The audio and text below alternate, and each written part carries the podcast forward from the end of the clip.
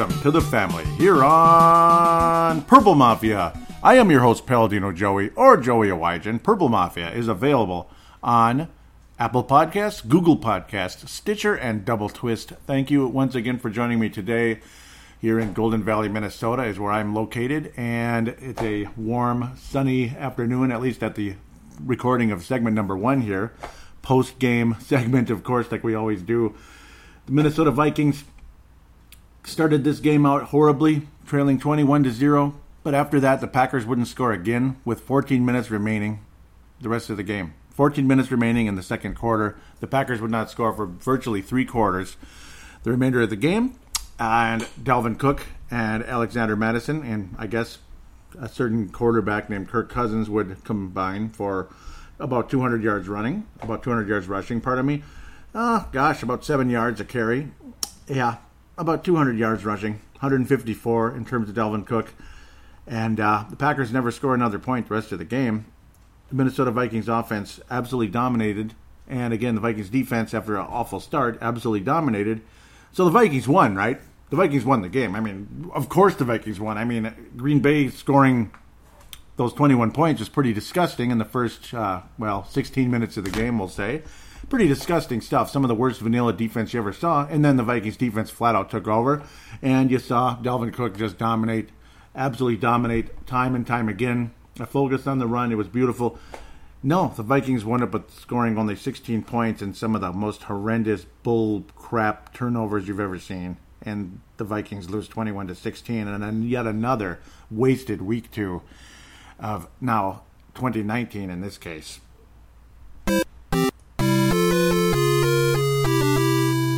Back to back seasons in Green Bay in uh, week two, and back to back complete wasted opportunities.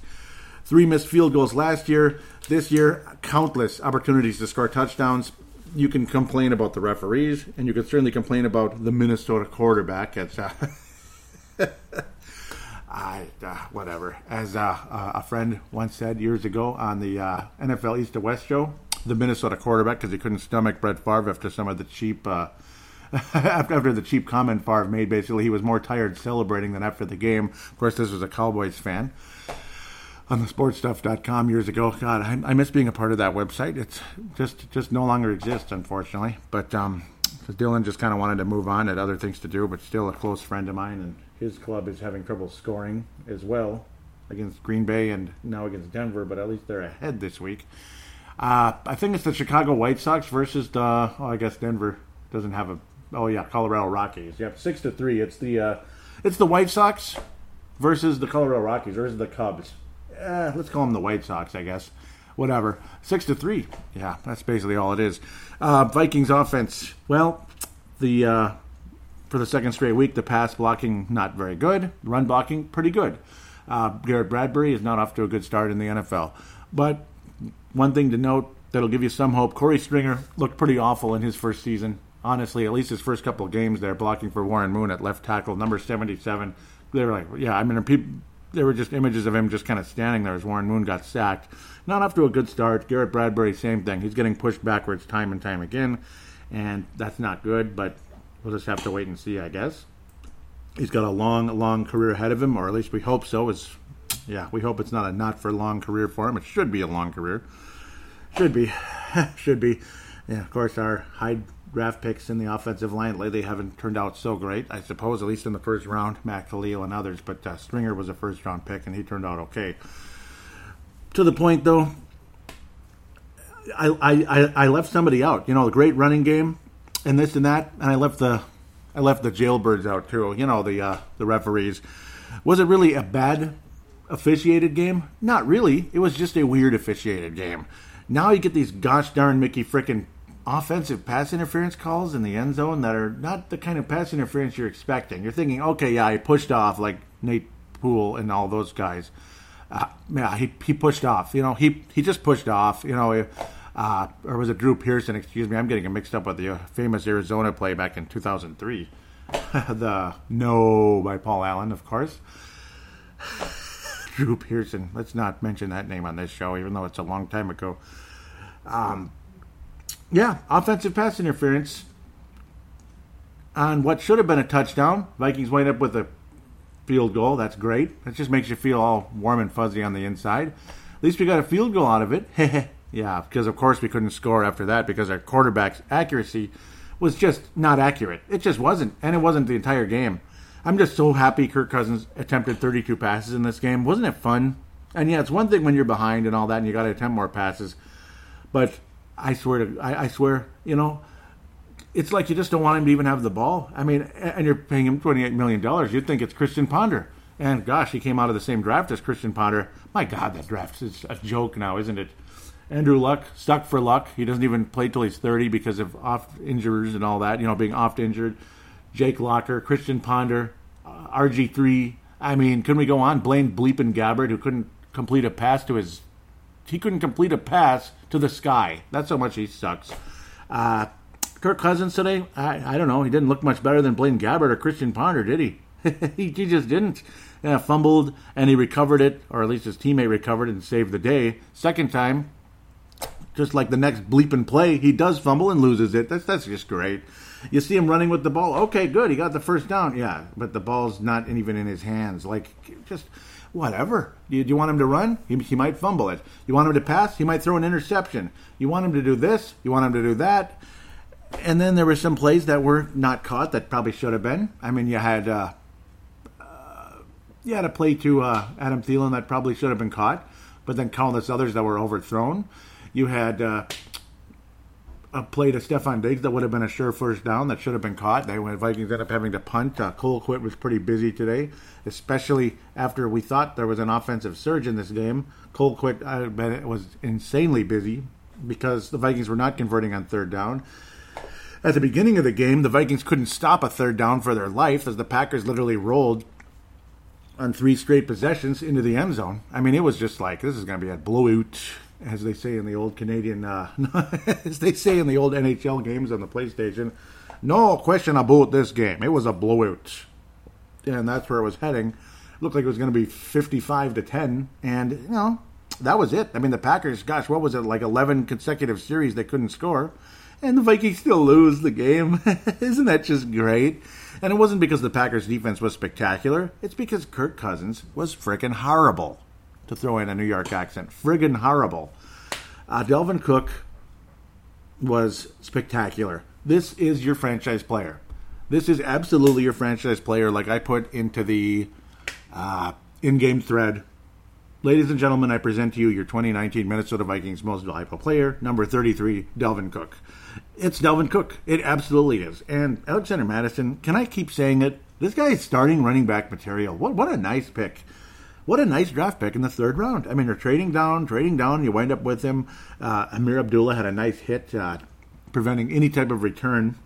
Absolutely no uh, interference or roughing the uh, returner, whatever the heck you want to call it anymore. Interference, blah blah blah, whatever. Uh, it was a great play by Ameer Abdullah he was able to run the ball once. There was nothing spectacular there, of course. Uh, Mike Boone wouldn't mind seeing him get in the game, but uh, unfortunately, not the case at this point. Uh, Mattison is starting running back material, but Dalvin Cook is a grand slam home run. He's not just a home run threat; he's a grand slam home uh, home run threat, like Miguel Sano last night. That was awesome uh, in the doubleheader. The Twins. Can I can I go? Can I get off topic here for about thirty seconds and go down memory lane? Last night's game for the Minnesota Twins in Cleveland, Ohio uh, you know, the second of a doubleheader, which the Twins amazingly swept. I can't believe we actually accomplished that. The Twins, considering how they played and uh, played against Cleveland this year, but um, it, it it reminded me of the '91 Twins Game Five, Toronto Blue Jays, and of course the Sky Dome back in the good old days in the ALCS. The old Sky Dome, which still is the Blue Jays Stadium, if you can believe that, Toronto Blue Jays. The Twins fell behind early, and it just kind of kept it just built up. It was like five to two, similar to the Twins, five to two, six to two, something like that. And then the Twins started hitting home run after home run, started scoring. There's a big three-run homer, and then Mike Pagliarulo basically hit the clincher, kind of wrapped things up down the stretch. The Twins trail five to two last night. They end up tying the game up, and then you have the app open MLB at bat as I'm working my ass off on a Saturday. Isn't that exciting? And you see all three bases lit up, and then they just disappeared. And it's nine to five. I'm like, oh god. so then immediately I switch over to the live feed, and it was Miguel Sano, was uh, first career Grand Slam, and that was pretty damn cool. Kind of reminded me of the uh, '91 Twins when they ended up taking the lead, and because because last night's game pretty much puts the Twins in position to win the uh, uh American League Central and onto the postseason, God forbid, against the Yankees or the Houston Astros. It is what it is. But they're going to make the playoffs, and this time actually have a series, not just a one gamer in and out crap like we did with the Yankees. So with that said, let's move back. That was cool. It just reminded me of the uh, the '91 ALCS. Sorry, sorry about that. It's uh, Dalvin Cook is a grand slam threat, a grand slam home run threat. You just pray to God he stays healthy, and he has got so much power to his game, power and strength. He's not thunder. He's not lightning. He's thunder and lightning. That's extremely rare in the NFL. Um, like our Adrian Peterson could have that third gear, and he could just take off, and he could power over people. And Adrian Peterson is going to be a top five, top four running back of all time, even with those stupid seasons getting getting erased with injuries and, of course, with uh, suspension. Um, and the strange rules of the in the NFL with this knocking out your season and that not knocking out your season. I don't know. I don't even want to get into it. I just don't. I mean, it's they talk about it enough everywhere else. Uh, you know, I think a lot of you are tired of some of that conversation. Um, there were times in this game it looked like the Vikings couldn't stop Aaron Jones. And then all of a sudden, the Vikings constantly did stop Aaron Jones. Early on, it was ridiculous. He wound up with a 5.0 carry with only a 15 long. That's it was just seven yards, 10 yards, seven yards, 10 yards, and it drove us insane. I mean, you can't make a bleep and stop with Aaron Jones. And then, of course, during the final drive, when the Packers were able to burn a lot of time, there, there it was again, Aaron Jones, and of course the other Aaron, that guy. Uh, the first couple drives, he looked like it was 2010, 2011, 20 whatever, when Aaron Rodgers was a league MVP. He looked like the same guy again, and he kind of is still. And then the frustration took over. Lafleur, this and that. He didn't like wearing the wristband on his on his arm and all that. Uh, like I know what I'm doing, blah blah blah. You know, I'm a legend. I know what I'm doing. I've been here forever. You know, I don't need all this all this coddling. So you thought, okay, here we go. Aaron Rodgers already two games into his career with Lafleur, and it's already going downhill with those two. Who knows? Um, but then, of course, he magically was back on his game after getting frustrated and, and not doing so hot because the Vikings defense was great for the better part of three quarters. But then there's the last drive, and then magically there it is the completed passes, those bullet throws, right place, right time, throwing a guy open, all that magic, which Kirk Cousins just cannot. Oh, God, I almost dropped an F bomb. Cannot bleeping do. Let's just leave it at that. Aaron Rodgers throws players open. Brett Favre throws receivers open. Kirk Cousins just throws the ball, chucks and ducks. Kirk Cousins runs with the ball and, well, ducks. He doesn't chuck. In that case, he ducks and then the ball starts bouncing. And then you see him do a Mitchell Trubisky. You see him do what Matt Ryan did late in the game too, the second interception, where it's like, why in the hell is he throwing it there? Please don't be intercepted. Just be an incomplete pass. And you see all those little sons of you know what, so those green shirts and their arms raised up in the air with all that excitement. That's of course the fans, because yes, of course it was intercepted how many bleeping chances did we have to win this game? And then and then there it was. The, there it was. We were there. Golden opportunity like you've never seen. Everything was working. Dalvin Cook looked like Terrell Davis. Terrell Davis, pardon me, in this game. He looked like Terrell Davis against the Green Bay Packers in the '96 Super Bowl, in the '95 and '96 seasons. Pardon me, '97 Super Bowl. He looked like Terrell Davis in the '97 Super Bowl and during that playoff run by the Denver Broncos, just rolling through everybody occasionally able to take off with speed. Terrell was not as quick as Dalvin Cook, but he sure as hell was a spectacular running back. And if he could have stayed healthy, I'm telling you, he would have been better than all of these sons of guns. He, he would have been up there with the top three, I think. Top four. He would have been fourth all time, maybe behind the big three. And I will talk about those guys as the big three forever on this show. I'll say them again if I must. Walter Payton, Barry Sanders, Emmitt Smith. He probably could have succeeded Emmitt Smith, possibly as a better player. It's just that Smith had the more yardage. That's all. Um, I do think Emmitt Smith is actually the third best of those three, but well, the object of the game is to move forward when you're a running back, and Emmitt Smith moved forward. Dalvin Cook reminds me of Terrell Davis in a lot of ways, with that strength, the power, and just natural, just naturally. Seven, eight yards. Boom, boom, boom. And it's like there's not a whole lot you can do as long as the blocking is up to par. And Dalvin Cook obviously knows how to hit the holes, when to hit the holes, and so does this rookie number 25, Alexander Mattison. I really like Alexander Mattison. I think he's going to have a long, very successful career. But Kirk Cousins, you know, if he didn't have 28 bleeping million dollars guaranteed to him next year, I'd cut him. I'd cut him at the end of the season. I would. I would cut him. You know, I mean, it is what it is. You know, not for long. You cut a player that's just not up to par you cut your losses and move on. I'd cut him. I'd consider cutting him at the very least. Oh, it's just yeah. I know you're not going to put Sean Mannion in there next week against you know your next opponent. Blah blah blah. You're not going to do that. We're not idiots. All of you that might think we're going to do that, we're idiot. You know, this we're not idiots. We're not going to do that. But you have to take the ball out of his hands again. And please, for God's sake, don't fall behind twenty-one nothing again. I mean seriously, uh, that's part of the problem.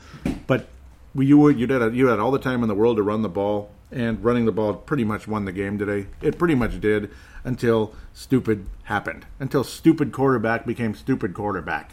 Uh, KC, I don't know what else to call him. He just was horrendous. He was inaccurate from the get go. Um, and the inaccuracy continued. He overthrew Stefon Diggs. I mean, that was a touchdown for Stefon Diggs if he didn't overthrow him. Thielen, there was at least one or two plays where it was similar like that. There were a couple drops in the game, a couple, but not that many. They were very frustrating because they were both on third downs. So yes, Thielen and Diggs catch the bleeping ball in those situations, but that was once each for those two guys. Other than that, Mrs. Lincoln, how was the play? In Kirk Cousins' case, Dalvin Cook is the next Terrell Davis to me if he can stay healthy. And again, Terrell Davis did not stay healthy, which was very sad because he was so freaking good. He was so good, and our buddy there, uh, Mister uh, Gerald String, would know a bit about that. The uh, the guy on the team that he uh, affectionately refers to as the Donkeys, the Denver Broncos, are his second favorite club. And Terrell Davis, I mean, I'm gonna keep saying that name. I love Terrell Davis, and I love Dalvin Cook, and man, Alexander Mattison's got some game too. We are blessed. We are flat out blessed with Dalvin Cook and Alexander Mattison. Just hands folded, palms to the sky, whatever you want to say. Please stay healthy, both of you. And then I wish Teddy Bridgewater was our quarterback. is, it, is it okay to say that? I wish Teddy, Teddy was our quarterback. The Saints have Teddy Bridgewater playing right now. Yes, they do, and unfortunately, the score is not too good there. It's the uh, the Dodgers leading the New Orleans team that doesn't exist, six to three. So, the Dodgers are winning, in at halftime. In that case, the Dodgers, yeah, are they bums or what?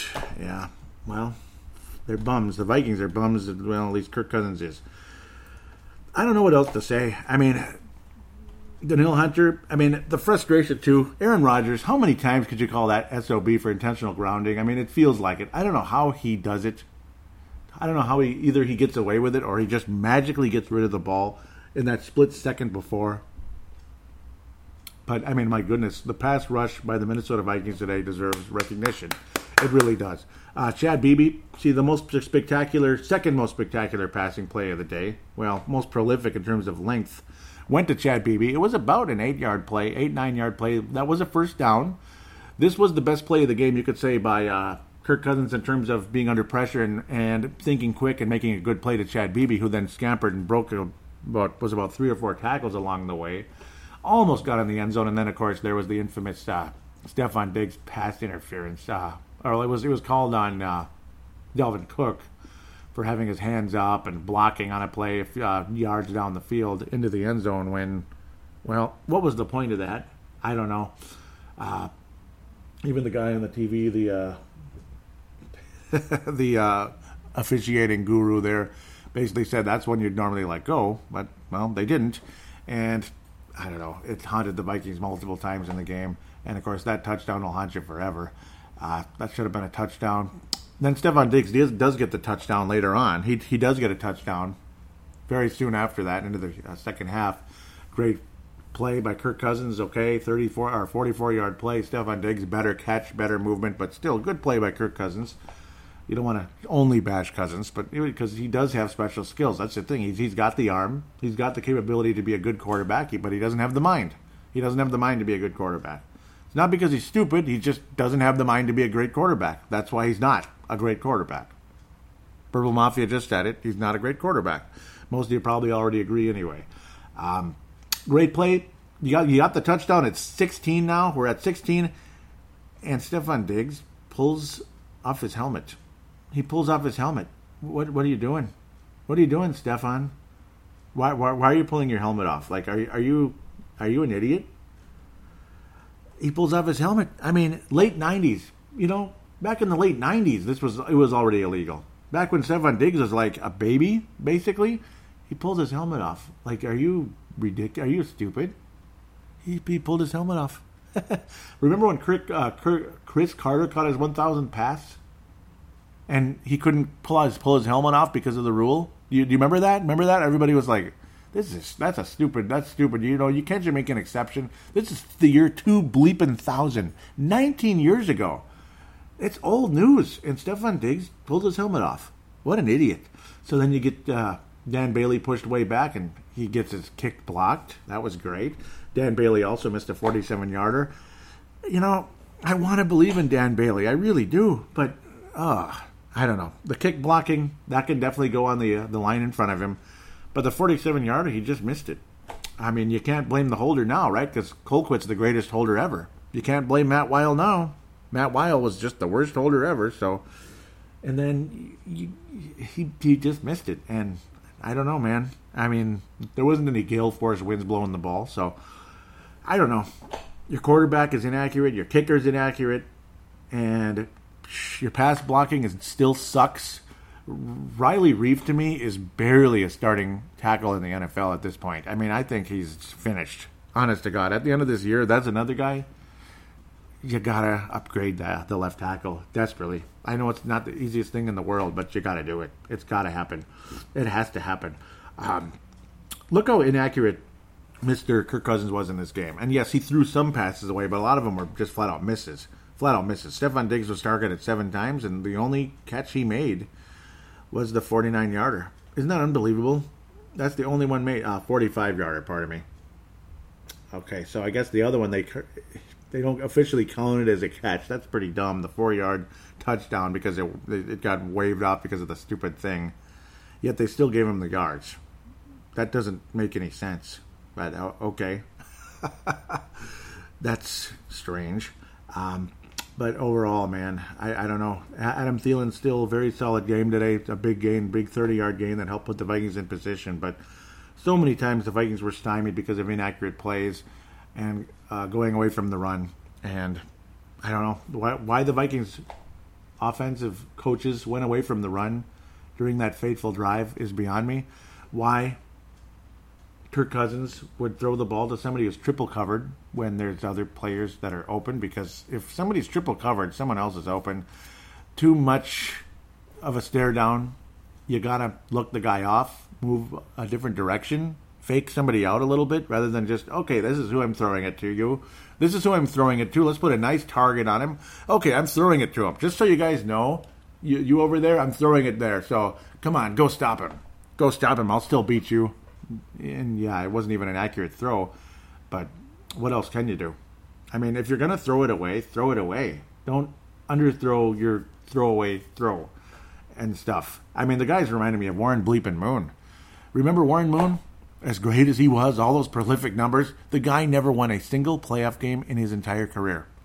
Just think about that for a minute. Warren Moon, Mr. Yardage, Mr. Spectacular, Mr. 33 touchdowns, Mr. 4 touchdowns, 400 yards, never won a playoff game in his career. There's a reason for that because the guy fumbled like you wouldn't believe. And he threw major interceptions at big moments when it mattered most. Because Warren Moon stunk in the in the big moments. Kirk Cousins, well, I think I think I told the story there by describing Warren Moon. It's almost the same. You know, you could argue Warren Moon is a better player, but Kirk Cousins is like a worse version of Warren Moon. I mean, it's like it's basically like that. Is it okay to say that? Warren Moon was looked at as a spectacular Hall of Fame player because of all those sexy yards and great plays, and then and then it all amounted to a whole lot of nothing. I mean, not only did he never win a Super Bowl, he never came close to getting to a Super Bowl. Couldn't even get out of the first round. It's ridiculous, man ridiculous. Couldn't couldn't ever beat the Buffalo Bills ever, which was funny until he suited up in purple, and by then the Buffalo Bills were kind of done. Like their magical runs were over. They they weren't going to go to the Super Bowl five straight years. It's kind of crazy to imagine anybody doing that. but it was a fun game, kind of, but then it just wasn't because Kirk Cousins was so bleeping inaccurate. I mean, it's like we were going to still win in spite of that, and then we got cute. We got too bleeping cute. Thielen on a play got too cute also. When he could have easily gotten a first down, all he had to do was just keep going forward, and then he got cute. He tried to go sideways to get around people, and he didn't get it. If he went forward, he might have been able to power his way through. There was a little bit of trying to get cute here down the stretch, which frustrated me. Adam Thielen absolutely is in no position to be called the guy that cost us the game today. In no position. So I am not pointing any fingers at Adam Thielen, obviously. Love what he did. Uh, spectacular overall. It was the guy throwing the ball to him that really hurt the Vikings today. And falling behind 21 nothing didn't help either. I mean, you know, this team scored only 10 points against the 85 Bears last week. So can't we keep them down to 17? No, we still would have lost, but maybe we wouldn't have. Maybe we could have gone for a field goal and finished it off 19 to 17. That would have been freaking cool. But it just didn't turn out that way. You fall down by that much and you're screwed to, at the end of the day. The Fran Tarkenton Award is going to be an easy choice. It is going to be Dalvin Cook for back to back weeks. Danielle Hunter was absolutely spectacular in the game as well. Uh, there was some nice batted down passes in this game by this defense. Eric Kendricks, huge, huge play. Huge game today. Eight total tackles. He deflected a pass. Sorry if this is going to be a longer uh, a longer game review, but of, of, course it is. Last week was kind of a not so bad game. Uh, Xavier Rhodes was below average at best. Not impressed with Xavier Rhodes. He got beat a lot today. Linval Joseph was just spectacular, and he's one of my favorite players ever. Uh, Danielle Hunter and Linval Joseph picking up sacks in the later stretches of this game. Daniel Hunter is just unbelievable in this game. Anthony Harris held his own. Javon Kearse, Jayron Kearse got beat on some plays, was okay in some plays. Eric Kendricks I thought was downright awesome. Uh, Anthony Barr generally was good, but he was in coverage on one of the plays and got beat pretty badly. Uh, Kris Boyd, I think he's in big trouble. I do. Uh, the announcers um, said that this was Marcus Epps on the play, but it was Kris Boyd going literally right into the returner after he was on the ground. After he was done, the play was dead, and he went basically helmet to helmet with the returner there of Green Bay. And Kris Boyd went helmet to helmet. It's the second time now Kris Boyd has messed up in uh, when you're trying to go out there and basically be the gunner, so to speak, even though maybe that's not what he is. But uh, going out there trying to make the stop on special teams, that is multiple times now he has messed things up. And uh, boy, I, I don't know. I mean, this guy's career is in jeopardy, I think. Uh, Kris Boyd, watch out. He just might end up being on the streets very soon. For a, a uh, seventh round cornerback, that's the last thing you want to do is have back to back weeks with dumb penalties and special teams. You just can't afford that. Didn't help uh, at all. So, with that said, Fran Tarkenton Award going definitely to Dalvin Cook. The Christian Ponder Memorial will go to a guy that went in the same draft and is playing very similar to Christian Ponder very similar, and that is Kirk Cousins, reminding me of Christian Ponder today. Christian Ponder never got $28 million. Christian Ponder never really got $8 million, barely, in his career. I don't think he even did, uh, maybe collectively. Certainly didn't get $28 million a year, that's for sure. And the guy's kind of looking like Christian Ponder. A, a, a, little bit out there in uh, Kirk Cousins' case. Maybe not quite as awful. He has more special skills, but the results, not a whole lot better at this stage. At least, not really. Not really. Certainly not a whole lot better in this game. Um, his win loss record continues to stink. Uh, spectacular statistics popping up as well in a game when you dominate another team over uh, in a seven to five ratio in the running game. Kirk Cousins, uh, there have been 28 teams that have lost in that situation. Kirk Cousins has been a, uh, no, not 28. Pardon me.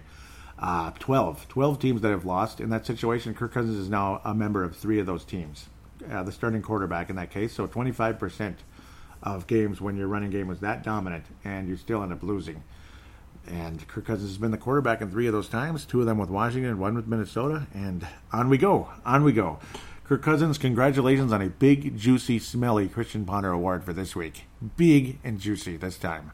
With that said, we'll take a break and we will get to hopefully some more positive conversation looking across the NFL, get into the NFC Central, it's NFC North, pardon me. Still stuck in the past. NFC North roundup. Uh, Detroit won. Yay. Green Bay obviously won, and Chicago's ahead by a little bit here, beating the uh, Colorado Rockies. So, yeah, good stuff. We, you just might see every team usurp the Vikings. That'd be just great, wouldn't it?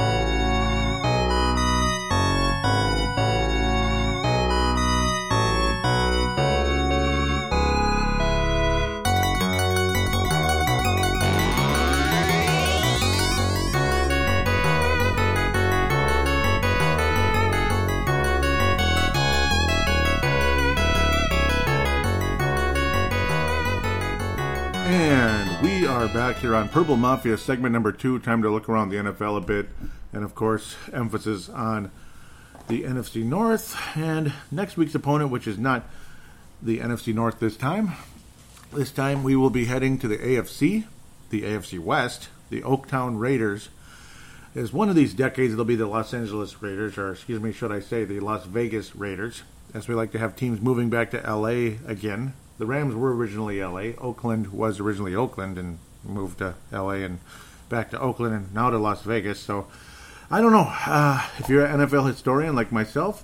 You're just kind of like uh, they're just the Raiders, you know. The autumn wind is a Raider, and they're the Raiders. Uh, oh, this time it's going to be Las Vegas. Okay, maybe in about 15, 20 years from now, maybe 30 years from now, they'll be uh, the Houston Raiders or the St. Paul Raiders or the Vancouver Raiders. I, I have no idea why I'm even saying these kind of crazy things. But after a game like today, I, whatever, you know, let's just keep going. I thought I had some addendum and errata to get to, but um, I'm not even sure if I do. If it comes back to me, I'll get back to it. Philadelphia and Atlanta, they are kind of grinding it out right now, three to three score, kind of similar to the second round game that still haunts me. You know, about a year and a half ago, still haunts me to this day. Uh, different location this time around. Atlanta failing on a field goal attempt just recently. Much to their chagrin, Mr. Bryant there, the kick is not even like, no, it was kind of like, I don't even know who to compare that to, like Blair Walsh. Yeah, it's great kick, great kick. Three to three midway through the second quarter. Great uh, game. You got the Philadelphia Phillies versus the Atlanta Braves. So, yeah, the Atlanta Braves, watch out. If the Twins actually survive, just might face them in the World Series again. Wouldn't that be something? Also, my yeah. Anyhow, before I get too far into that nonsense, Monday Night Football will have not will not see Darnold play. He is uh, he is out going into next week, so that's unfortunate. Going into this week anyway, Cleveland Browns, after their shellacking last week to the Tennessee Titans, they will hope to rebound and defeat the New York Jets, which I think is quite possible. The Tampa Bay Buccaneers go from an awful team, one cocky quarterback versus another cocky quarterback. The Tampa Bay Bucks go into North Carolina and defeat the Panthers 20 to 14. How about that? Jameis Winston actually winning a game. What are they like? Yeah, they're just awful. They've been really bad the last uh, year and a half here, like 4 and 14 ish. They stink. Buccaneers stink, and it is what it is. But they're 1 and 1, and the Carolina Panthers are not. They're 0 and 2.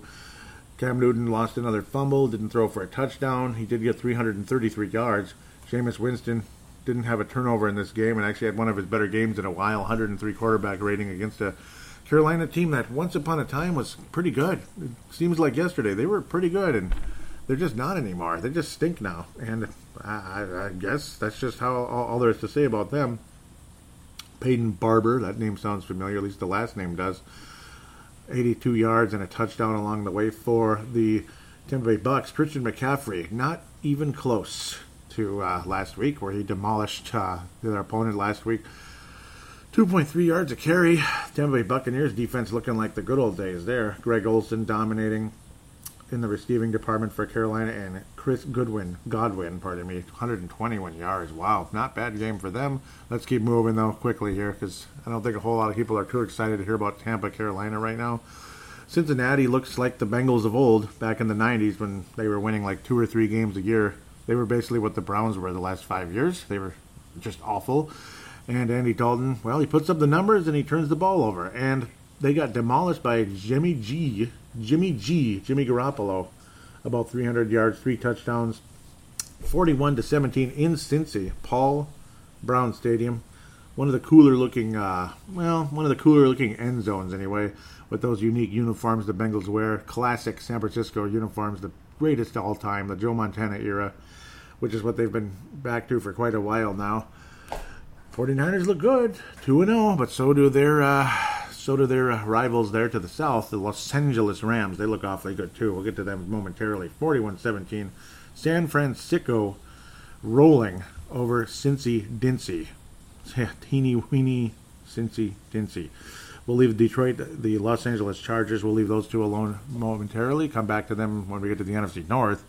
The Tennessee Titans, not such a great game this week. Only score 17 against a not so bad Indianapolis Colts team, which is not sucking for luck. They're just, well, kind of sucking without luck. But uh, Brissett's doing okay, though, for himself, actually. Three touchdowns and an interception, only 146 yards, but not bad. He's uh, versatile, he's mobile, and he's a good quarterback. Honestly, he's not bad. He's one of the better backups, and, well, he's a starter now, and he wasn't really any worse than Marcus Mariota, who came out of Oregon as uh, highly touted.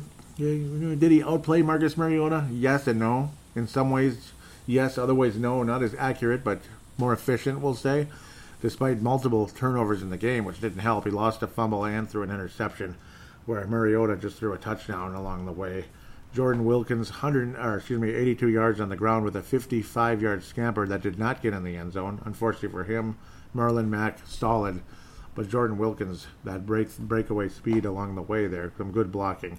Derrick Henry, 81 yards on the ground for the Tennessee Titans, my favorite player on the Colts. Only got two rushes in the game. Nyheim Hines, I would love to have him on Minnesota for special teams, but I don't know. They don't even use him, do they? Bummer. I don't know. I cannot believe Adam Vinatieri is still around. Wow, that guy's a son of a gun, isn't he? He's really something. But uh, oh well, we'll see what happens with the Indianapolis Colts. Some people think they might actually make the playoffs. Eh, we'll see. They beat a ten, they beat Tennessee though in on, on the road, so that's pretty impressive. Talk about impressive here. The Miami Dolphins are tanking with the best of them all time. One of the best tanking teams of all time. Love their love their colors. I've always liked the Miami Dolphins. Always had kind of a soft spot for the Miami Dolphins, and being somebody who's fond of the Patriots, unlike most of you, unfortunately. I'm fond of the New England Patriots. The Dolphins have been a thorn in the side for New England for years. And, well, uh, on the road, the Miami Dolphins scored zero points. This is, you know, on the road for New England, that is. In Miami, you know, Hard Rock Stadium. Miami Dolphins scored zero points. The New England Patriots wound up with 43. Yeah, 43 points. 43 points. That's that's all. That's just just just 43 to nothing. You know, that's not too bad. Mediocre performance by the by the Patriots. You know, only putting up 43. But then again, yeah, you got 59 last week from uh, the Baltimore Colts, who did not win today. Wow. Yeah, wrap your head around that. Four interceptions for the Miami quarterbacks. Ryan Fitzpatrick tanking with the best of them when normally he plays well right now, trying to add some extra money to his pocket book 23.8 quarterback rating. That might be his. Yeah, I don't know. Not looking good. That I was. I, I don't know. That might be his balance in his checking account by the end of this season if this keeps up. Josh Rosen, not much better. 33.8. Some stud. Some stud prospect he is, right? no, I mean, who knows? There's just not a whole lot to enjoy there. Um, gosh, uh, Mr. Brown almost broke his neck there after his touchdown during the little Miami leap, I guess, into like almost fell. It looked like he fell backwards, almost breaking his neck there, getting his first touchdown with the New England Patriots. Julian Edelman, Rex Burkhead, Josh Gordon, all these guys. Rex Burkhead is actually obviously a uh, running back who can do some receiving.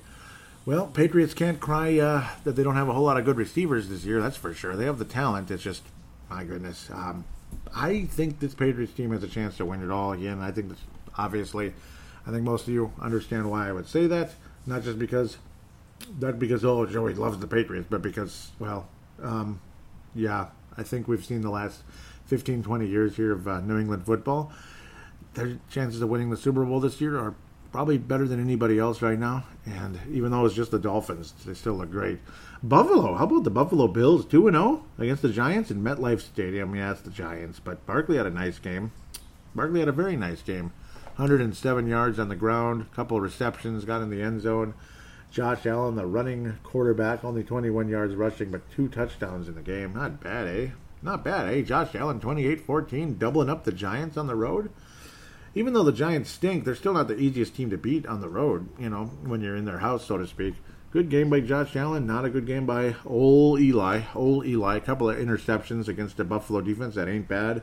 Frank Gore, thankfully for him, out of Miami and on a winning ball club right now with Buffalo. The legend Frank Gore, who will be in the Hall of Fame for sure, first ballot, he's, he's going to get in. 3.6 a carry, just a solid Frank Gore kind of game. You know, no explosion, only a nine yard long. That's all. I mean, that's Frank Gore 10 years ago, and he's still doing it with the Niners, you know, back in the day. Saquon Barkley, a little more exciting, 27 yards, getting in the end zone on that play.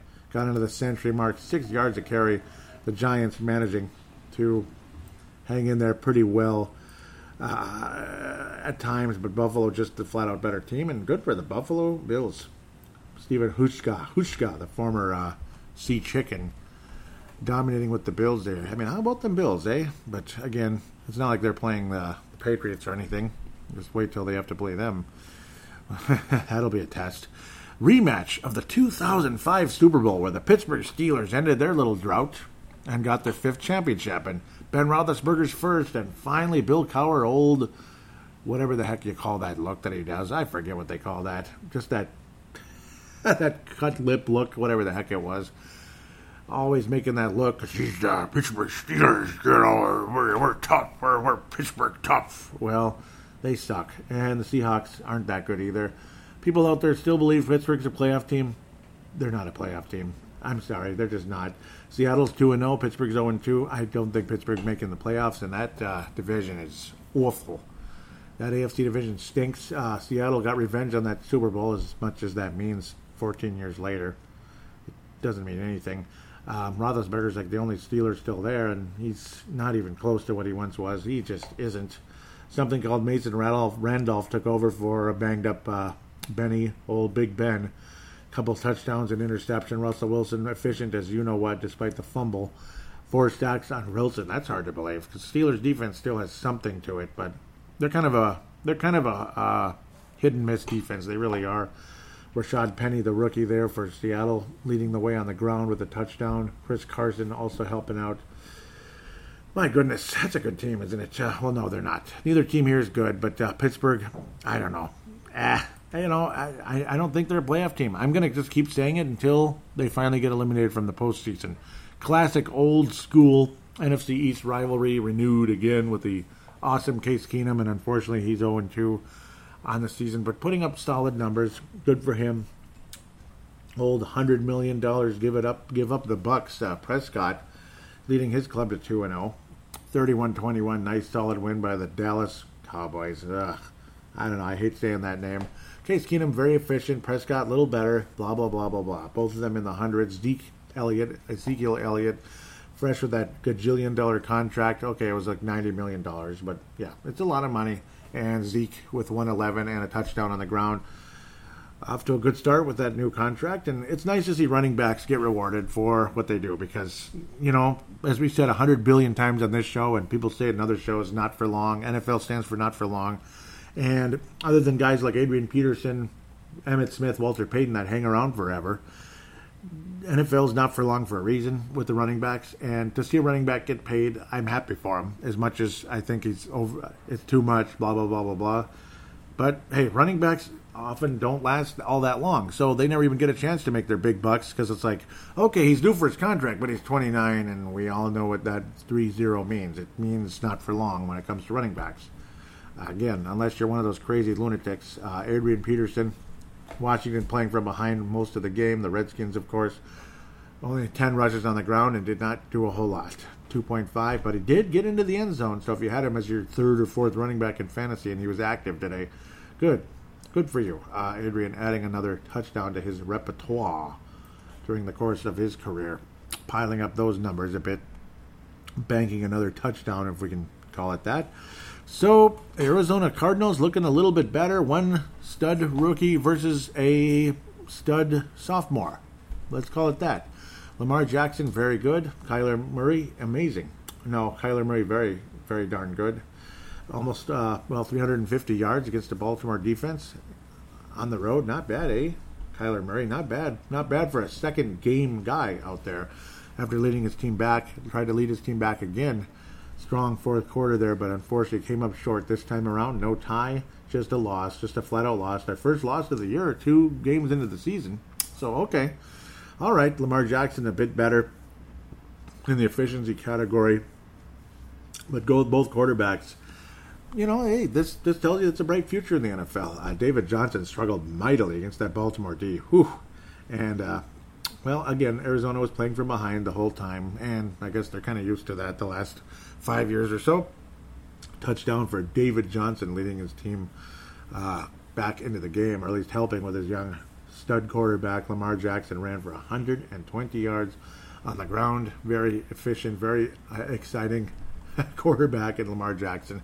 Future's bright in Baltimore, and they will make the playoffs. I apologize. I was going to go with Baltimore for so long, uh, but, I, but I went with the Jets. I just had a weird feeling, but it's going to be the Baltimore Ravens. They're going to they're going to win the division in the AFC North, and they will make the playoffs, and they'll be the only team in this division to make the playoffs, in my opinion, unless Cleveland really can uh, change. But uh, I don't know.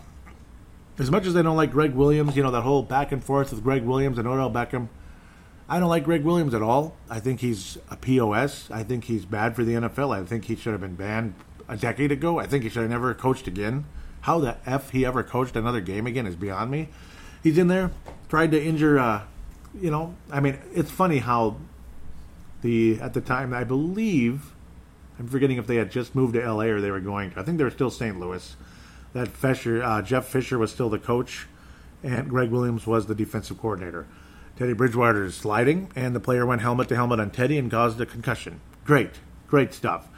And it's just like it just constantly happens. Oh, take the head off the beast. Yeah, you almost took the head off a player, not the beast. So, a young up and coming rookie player. That's real smart. Uh, Teddy Bridgewater is a rookie at the time. Um, how Gregg Williams is still employed, I have no idea. But back to the point. Odell Beckham, who when he said that, and yeah, I don't like Odell Beckham either. He's a he's a dork. You know, he is the emphasis, just a schmuck. He, he's an emphasis of what I don't like in sports today, what I don't like about the NBA. We'll say it's not this, it's not that. Don't jump to conclusions. It's the attitude. It's not anything but the attitude. I don't like the attitude. I don't like the attitude of a lot of players in the NBA. I don't like the attitude of anybody that has an attitude. Just leave it at that. I don't like the attitude of certain players, like the average wide receiver in the NFL. Like, put it this way Kyler Murray's got a nice, bright future. Lamar Jackson, I'm in love with him. Just love Lamar Jackson. I wanted him to come to Minnesota. And heck, if the Patriots needed to get a new quarterback one of these days, which maybe they just don't right now, they just don't. I mean, Jimmy Garoppolo would have been buried there till he was 35. Sheesh, the way, the way Tom Brady's going. But uh, no, I don't like Odell Beckham's attitude. So that's the one thing I might agree with uh, Gregg Williams. That's the only thing. Yeah, yeah, you know. Other than that, though, Gregg Williams shouldn't be in the NFL as a coach anymore. I don't understand why he's still employed in this league. it's just odd. Pardon me. Houston Texans, Jacksonville Jaguars, fun, thirteen to twelve. Houston is one and one. Jacksonville's zero and two. I don't really have a whole lot else to say. It's like, yeah, who cares? Somebody named Minshew, which we talked about last week, actually ran for 56 yards, showing some athleticism. But just like Kirk Cousins, he couldn't hang on to the bleeping ball, and that didn't help. Deshaun Watson is not doing so hot either, and it's too bad. It's sad to see him struggling out there, as good as he was for that doggone ACL. I feel bad for him. I like Deshaun Watson, man. Oh, see again though, what I'm getting at, yeah, it's just the wide receivers and certain players in the NBA that I don't like. It's the attitude. I love Deshaun Watson, and uh, but it sucks to see him struggling. Houston did win though, 13 to 12.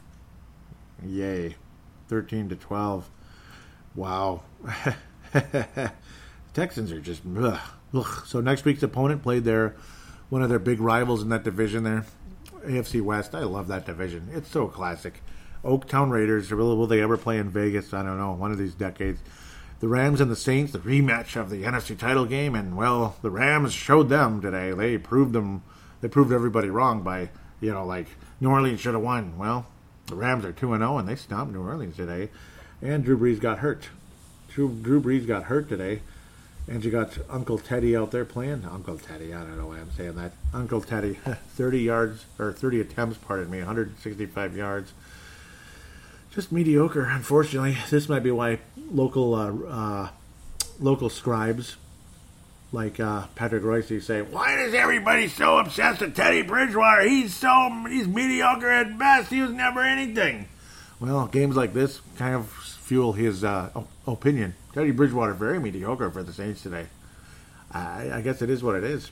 Even though you have all the weapons, the Rams' defense is pretty good. I mean, it stifled Tom Brady, and it stifled this Saints team pretty badly today, and injured Drew Brees. Maybe Gregg Williams might be back with the Rams again. Okay, sorry, he's with the Jets. Thank God the Vikings don't play the Jets this year. So we'll hear what happens with Odell and the, uh, versus the Jets here coming up tomorrow night. 27 to 9, the Rams roll over the New Orleans Saints, and they wear the mediocre, boring uniforms. I don't know why, other than I guess the Saints love wearing their dark ones. Come on, wear the cool uniforms. Why'd you wear the mediocre white ones? Wear the freaking, wear the royal blue and the gold and the bright yellow. Oh, it's beautiful. Just the, that fly yellow and the royal blue. This other thing, uh, it's it's just okay. It's it's just okay. I mean, that's all it is. That's all. But uh, nice game for the Rams. They look awful good again. It's going to be between them and the Niners for that division there. AFC West, NFC West, pardon me. So it looks like we're going to be moving on now into the National Football Conference North. The Bears, the Bears, Chicago Bears with the Polish sausage and all that good stuff. Well, they beat the Donkeys 16 to 14. They managed to get into double digits in uh, in Power Field whatever we want to call that. Denver managed to get 11 points trying to make a comeback, but it fell short. It just did. The Bears and the Broncos look kind of similar with that orange and navy color, navy blue kind of combination. They look kind of like their cousins almost. Ah, who cares, right? Why do I even make these statements? It's kind of weird. Mitchell Trubisky only attempted 27 passes. Somebody named Joel Flacco, who used to be quarterback of the Baltimore Ravens, on a kind of sucky team with Denver, just like Flacco was kind of sucky with the Ravens. Accurate and efficient was Flacco, but not proficient, not spectacular, not that great. Uh, David Montgomery was solid on the ground. Cordarrelle Patterson had a couple of good rushes, one for 46 yards. Gotta like that. I remember seeing that, and that kind of got things moving in the Bears' favor. Finally got the Bears into double digits along the way. that definitely helped. And the Bears kicker made all three of his kicks, and he made the extra point. Unlike Dan Bailey today, 10 points for Eddie Piñeiro. Eddie Piñeiro leading the way in the kicking department as he was very busy today. Very busy for the Bears. Chicago Bears, 1 and 1, just like the team that plays in US Bank Stadium that wears purple and gold. We're tied with the Bears for, well, kind of like last place, I guess. The Lions are kind of like second place because they're undefeated the Lions are undefeated, but they're only one zero oh and one. undefeated. The Lions are undefeated. Isn't that just the cutest thing you ever heard in your life? The Detroit Lions are undefeated after two weeks. It's, it's just adorable.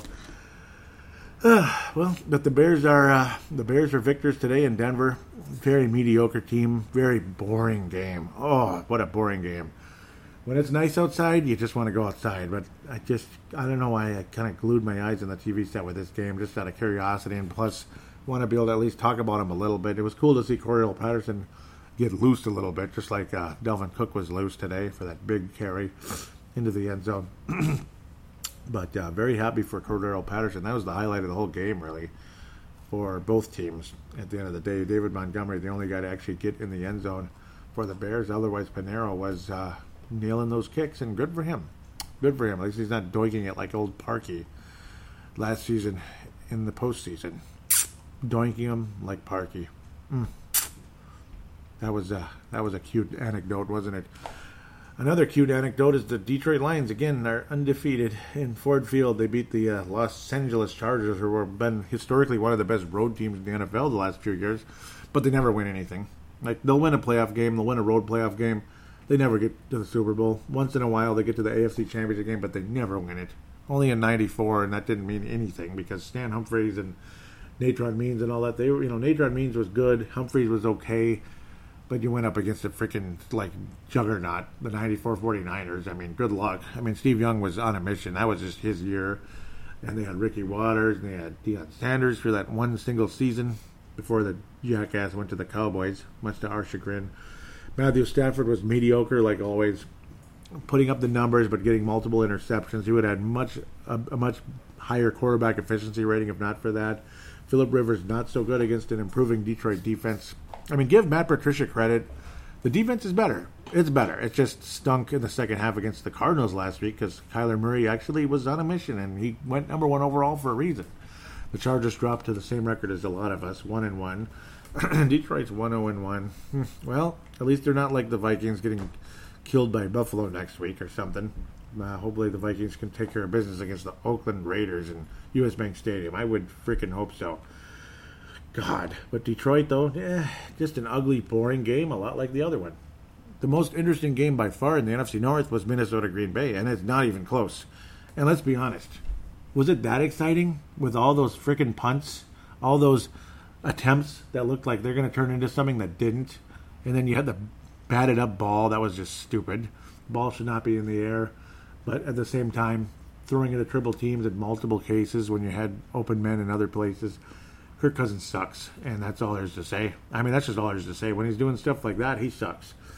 When he's, uh, I don't know, when he's just playing a more intelligent game, then okay. He has a chance to be a hell of a game manager in this league if he wants to be. With those special skills, to be a game manager with those special skills, he could be a great one. But unfortunately, he just kind of tried to do too much. Wrong place, wrong time, and same old crap. I don't think that'll happen next week against the Oakland Raiders, I would hope. But uh, maybe. Packers lead the division 2 0. Detroit second. Minnesota, Chicago riding third, I guess. Not looking so hot. And, uh, well, let's look at the Oakland Raiders if we can humanly possibly do that. Talk about a boring game. Oh, talk about a boring game. And it looked like Kansas City. What a spectacular play it was.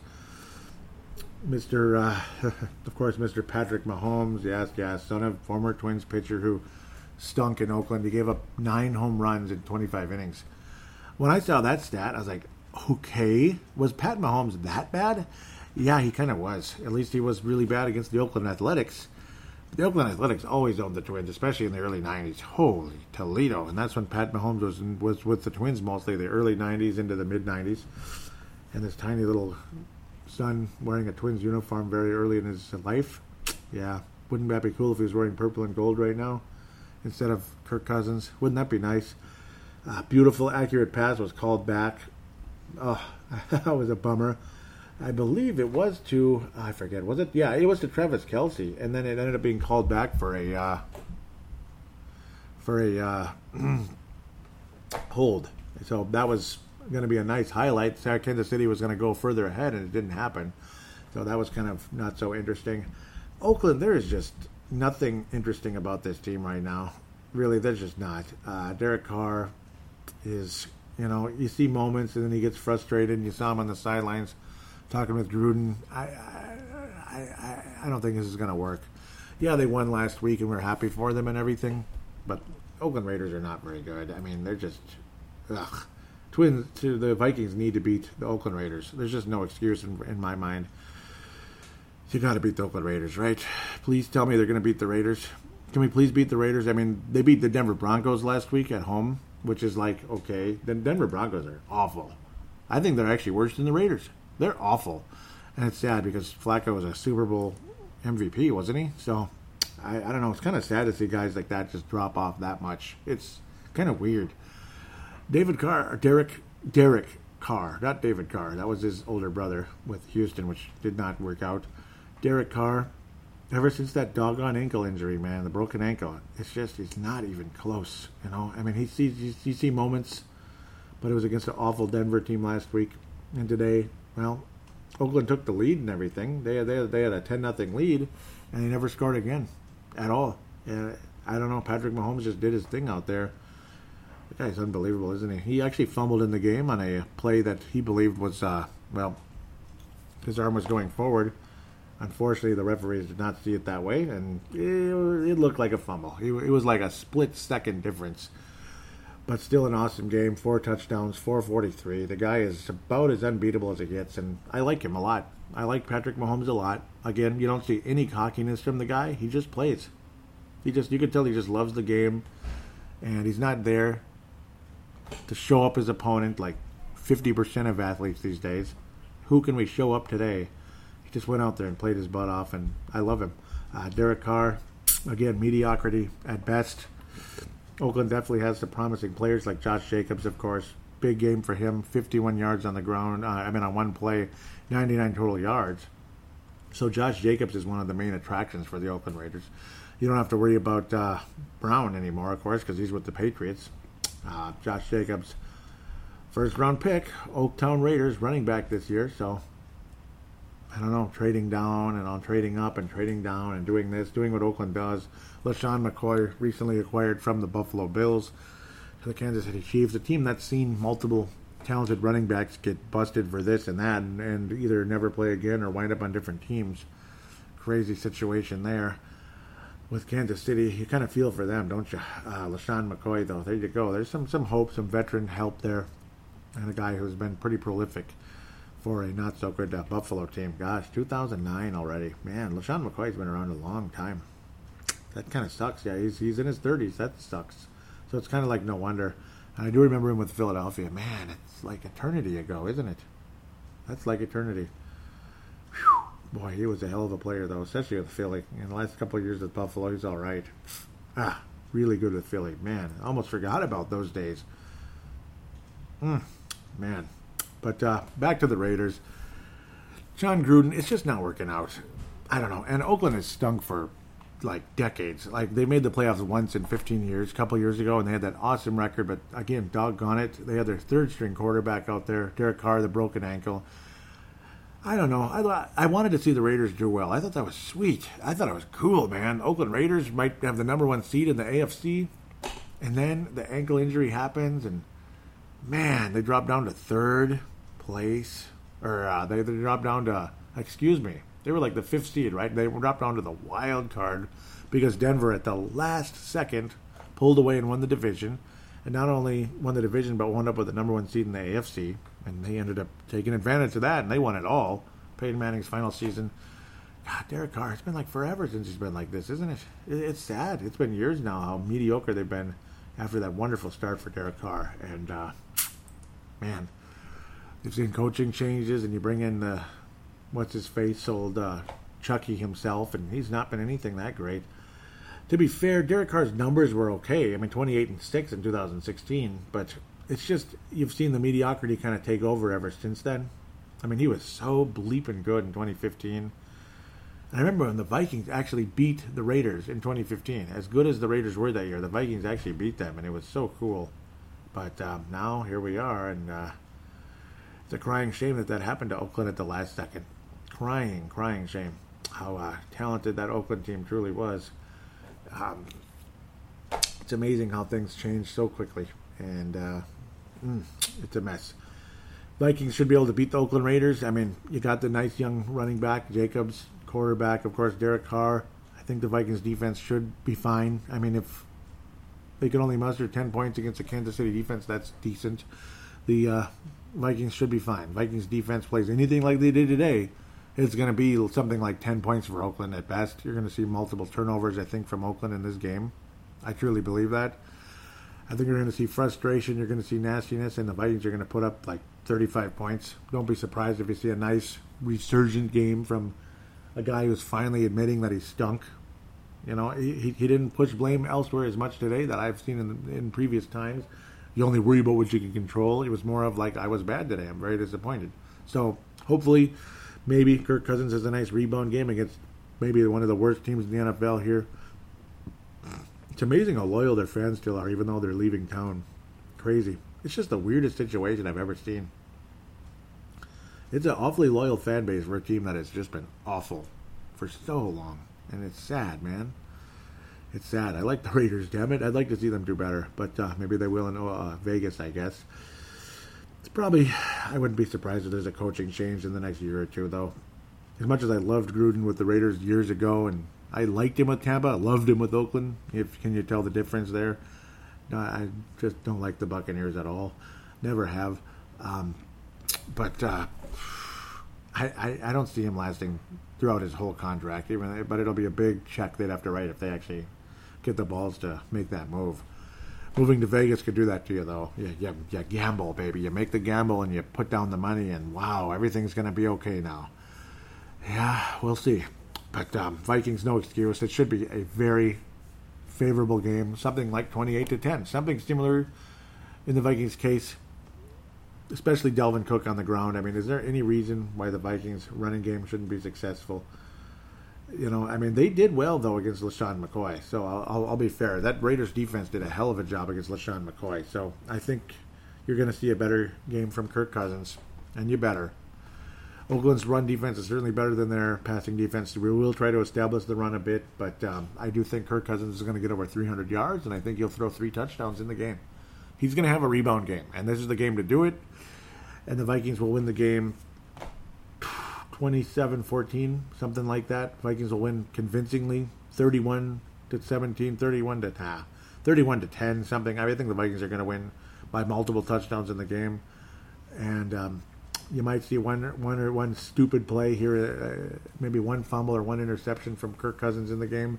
But other than that, he's going to have a big game. It'll be his best game of the year, probably, against the Oakland Raiders. Yay! But at least the Vikings will get uh, back to their winning ways and be two and one at the end of the day, in my humble opinion. Minnesota officially.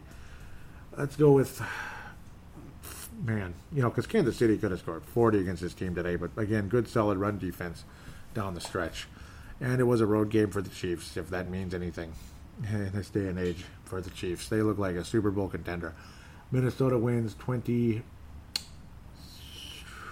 27 14, 27 10 along the way. 27 to 10. Minnesota will win 27 to 10 against the Oakland Raiders in a very solid, convincing win. Three touchdowns for Kirk Cousins in the game. In my opinion, Dalvin Cook or maybe Mattison will get his uh, first touchdown as a, uh, as an NFL running back next week. With that said, we'll take a quick break and come back for fan interaction and wrap up this ditty.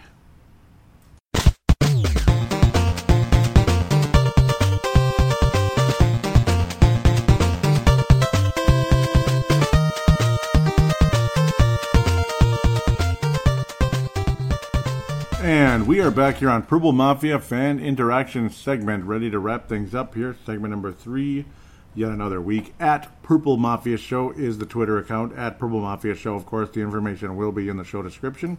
Want to thank Gerald String out of Nebraska for retweeting to episode 295. Little passing needed. Today, it's just like. Ah, today just was what it was. I, I don't even, I don't even know, man it's like all these ideas come through my head. It'll pop up here in a minute. I had something, and it's well, you know, it just pops up as I upload the show. Sometimes, Mad Martin says four plays and 70 yards, 76 yards. Horrible. And yeah, that's how quick it was for the Packers right out of the gate. Another series like that, my French could be colorful. Yep, and they had a few, so I'm sure his French got pretty colorful indeed, meaning swearing a lot. Yep. Mad Martin said, "What's with the kicking? Oh my God, that the 47 miss, 47 yard miss Holy bleep, this is looking like that Buffalo game. 12 over 100 yards already. Yep. Can you believe that? He was saying he totally agreed with me on. What was I saying? Yep, I was saying Favre was at least somewhat likable, even when he was in Green Bay. Aaron Rodgers is an arrogant dickhead, basically. And I said, uh, I cannot stand the arrogance of that man. He is so annoying to look at, even. And Mad Martin says that stupid bit of hair around his mouth. All he needs is a monocle. Yeah, pretty much. It looks like he's from like 1919. You know, doesn't he though? Probably like some players and fans back in those days, man, might have looked like that. And let's get the monocle going, like uh, Colonel Mustard or something on the the game Clue. that would be funny. Uh, Mad Martin says it's on Sky TV over here, and we normally lose when they are on. Yep.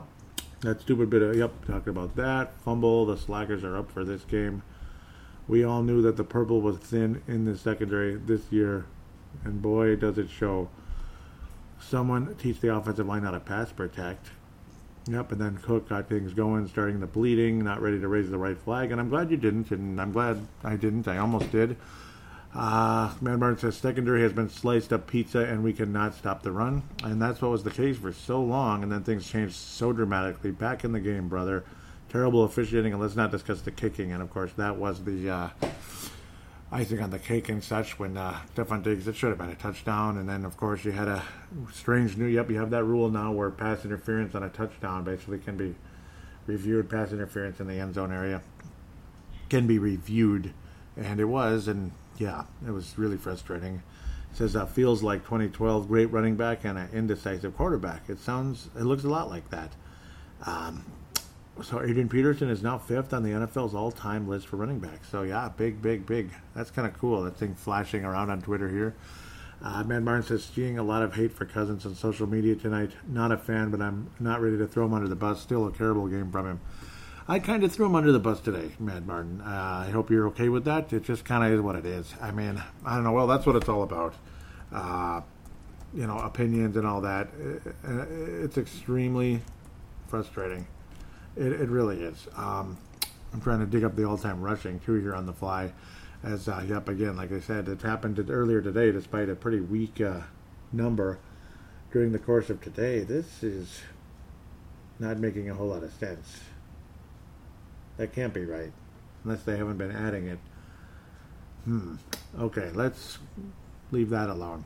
Um, interesting. Maybe I'll. Uh, the NFL time, oh, scoring list. Okay, yes, scoring, as in getting in the end zone. Yep. So that's what was important. That touchdown. I somehow I just knew that had to do with it. Um, somehow I just knew it. So yep, it's, it's the rushing yards. My my apologies there, because there's always that. Uh, rushing yards, passing touchdowns, passer rating, blah blah blah. Rushing touchdowns. Here we go. When we can load up all that beautiful stuff. Yep, Emmitt Smith was number one there. Adrian Peterson uh, tied Jim Brown. That's a guy that a lot of people say he's quite similar to uh, Jim Brown. So fifth all time there. He was ahead of John Riggins at the time. So yes, he actually got his 107th touchdown. So he passed Jim Brown. Only three more to pass Walter Sweetness. Can you believe that? And Marcus Allen, who played forever with uh, Oaktown Raiders slash actually it was the Los Angeles Raiders in the 80s, and then uh, the Kansas City Chiefs much later on. Marcus Allen was the Los Angeles Raiders and Chiefs. 123. Adrian Peterson's chances of catching him, mm, well, it depends on how long he's going to play.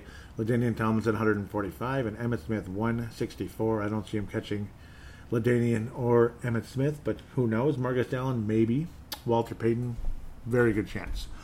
Pretty crazy. So Adrian Peterson and the touchdown rushing, not not yardage, but touchdown. So thank you for that. Very much appreciated. I wish I could retweet this story. I'm sure I can. Ah, boy. Uh, it was a, yep, there it is. I will retweet it now. Like and retweet. Should pass on the information. Pretty cool. Pretty cool. Pretty cool. So fifth all time. He did get his 107th touchdown today, despite only 25 yards on the ground for old Uncle AP. Yeah, Uncle AP. Uncle AP. Well, Yep, that's the end of the Twitter there. Thank you, Mad Martin. Always a legend. Thank you very much out of Northern Scotland. Let's get to the Facebook page, facebook.com forward slash Purple Mafia Show. But also a quick shout out to MN Vikings Haven, MN Vikings Haven, Trevor Wickerin, the founder of that Facebook page, kind enough to allow me to uh, post links to Purple Mafia on that page, or kind of like a you know a plug or whatever you want to call it, a uh, spam. Hopefully you don't call it spam. I'm just kidding around. But uh, thank you again for that, Trevor Wicker, and I encourage you guys to join that page, Vikings Conversation. And of course, do join the Purple Mafia Show Facebook page, of course, Purple Mafia Show. Very much welcome on board. To those of you that might be newcomers, lots of Viking fans have been adding me, but I don't think it's anything to do with my show. It would would be nice. Maybe the numbers will spike one of these days, but uh, there's been good days, some bad days. I mean, it's a it's a it's a liked show, but it's not like I get bajillions of listeners or anything. Uh, let's get this going. Boy, yeah, there's a lot going on this week, wasn't there? A little passing needed, of course. Six comments here. And nothing loaded. That's great. Justin Mayer Henry out of Colorado, but now residing in Michigan with his fiance. Very cool. To get married very soon. Awesome guy there. Justin Mayer Henry says, tuning in. Can't wait to listen. Thanks as always. And uh, yep, thank you so much, Justin. He says perfect, perfect episode name, by the way. A little passing needed, and I wish, I wish it was related this week. I really do. Justin Mayer says, great show as always. Damn, it feels good to have football back. Gerald String says, can't wait to rock PM on Monday. We'll save the passing game for later. It's coming. Be patient. Damn, Cook's the man with the plan right now. Been a long time coming for that stud. That's the thing. It really has. I mean, you know, he was doing so good, and then he got hurt, and then last year it just was kind of lingering around, and then kind of came back sort of, and then was basically on a pitch count a la Rocco Baldelli with the Twins. Like, okay, it's a seventh, it's the sixth inning. Okay, take him out. Yeah, he's pitching a no hitter, but yeah, take him out. You know, he's, he's at 99 pitches. You know, it's kind of like that. I love Rocco Baldelli. I think he's great. Just saying, you know, maybe sometimes it's okay to go a tiny bit old school. Boy, Atlanta opening things up on Carson Wentz. The uh, yeah, I won't call him this or that. Uh, I, I I don't know. Too bad Atlanta didn't do this. Okay, let's get over it now. It's kind of old now. Old there's. Mackensie Alexander could miss some time. He's going to miss a couple of weeks of the separate uh, dislocated elbow. So that sounds really bad. Um, hopefully there was no tendon damage, but there probably was some, but hopefully nothing like torn per se. Mark Carlson, the legend out of Iowa, says it starts already. Next man up, and well, we struggled there for a while, and that was the veteran established guys like freaking Xavier Rhodes, who looked like crud. He was, you know, you're hoping guys to be somewhat close, like a lot of the Packer defenders were. Like that freaking Jaire Alexander who was just a pain in the ass to go up against today for uh, Adam Thielen. Pain in the ass. Oh, the whole game he was just like you know white on rice. When it came to uh, Adam Thielen, and then you have Xavier Rhodes. He's like he's like ten yards away from the guy half the time. Like what's going on? Gee, it was really frustrating. Uh, Leland, what's what are we saying amen to? Oh, okay, cool. I talked about 9/11, and I'll be doing a moment of silence here. I stated on September 11th. This was Wednesday. 9/11 was 18 years ago today already. I remember working at U.S. Bank that morning, and yes, I was at U.S. Bank as a youngster. There, I was 22 at the time. 21. 21, yeah, 2001. That was 20. I was 22. I was 22 years old. Yep, 79. Uh, I remember working at U.S. Bank that morning and not sure what was going on until the second plane hit. Because the first one, it's kind of like, huh, what, what, what's exactly going on? I, I don't get it. Then the second plane hit, and it's like, oh God. It went from news that was big news going on, but it wasn't like like turn everything off your news until like no matter what is on right now it is only going to be it's only going to be that. No matter if it's some sitcom from the '80s is on, or live local news is on, or The Price is Right is on. Nope. News flash. Everything has to go to this now, now, now, and that's what happened because the second plane hit. It was so crazy. Uh, the weather was beautiful that day. It was a beautiful, pristine blue sky that day. Mm, temperatures maybe 75, 78, 75 ish dew points maybe in the low 50s, upper 40s. Just gorgeous. Not a cloud in the sky. But the mood, it, it, was such a somber day. And of course, that was locally here in the Twin Cities. But it was like that over in New York. Just perfect day. Beautiful.